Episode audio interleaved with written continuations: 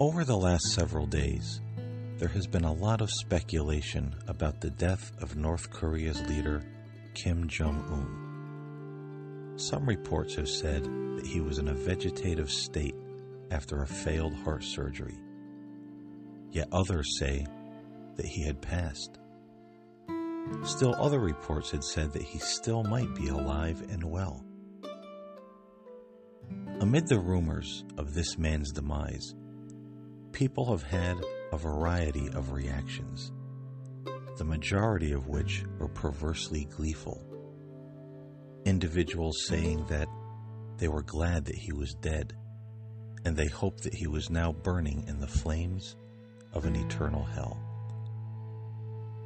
But how many of us actually felt a heaviness in our heart over this man's potential passing?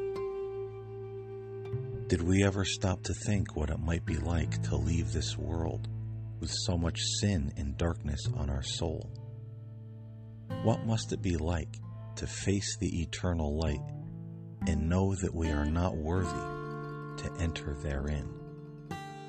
Surely this is a horrendous fate that no human being would ever wish for themselves or another.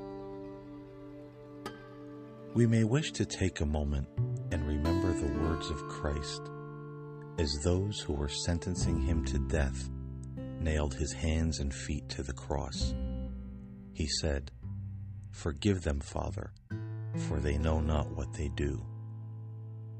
How many of us go through our lives doing things that are less than perfect because we know not what we do?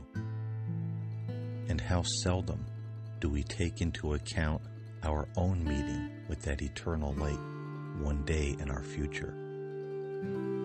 Would we want those we have hurt in our ignorance to wish us eternal pain and damnation for the scars we have left behind?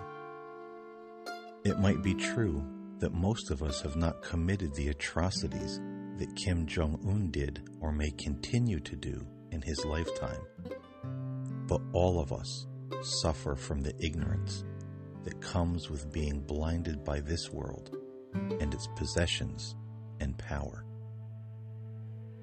Jesus said that we should pray for our enemies, and these are words that so many of us do not even consider in the face of betrayal or harm. But maybe we should consider lighting a candle for one another and praying for mercy and forgiveness for the departed souls, no matter how horrible their ignorant actions may have seemed to us.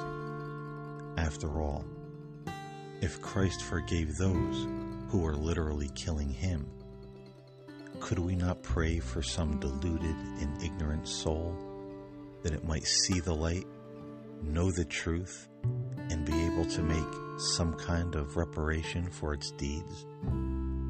Only God knows the fate of each of us. The least we can do is try to imitate our Lord in his acts of mercy and forgiveness. Reflection Do I want to see those who have done wrong suffer for all eternity? Or am I willing to walk in the footsteps of the Master and forgive others of the evil they have done in ignorance. I hope you enjoyed this evening reflection. I'm Paul James Caiden, and I'll see you next time here on the Mystic Fire.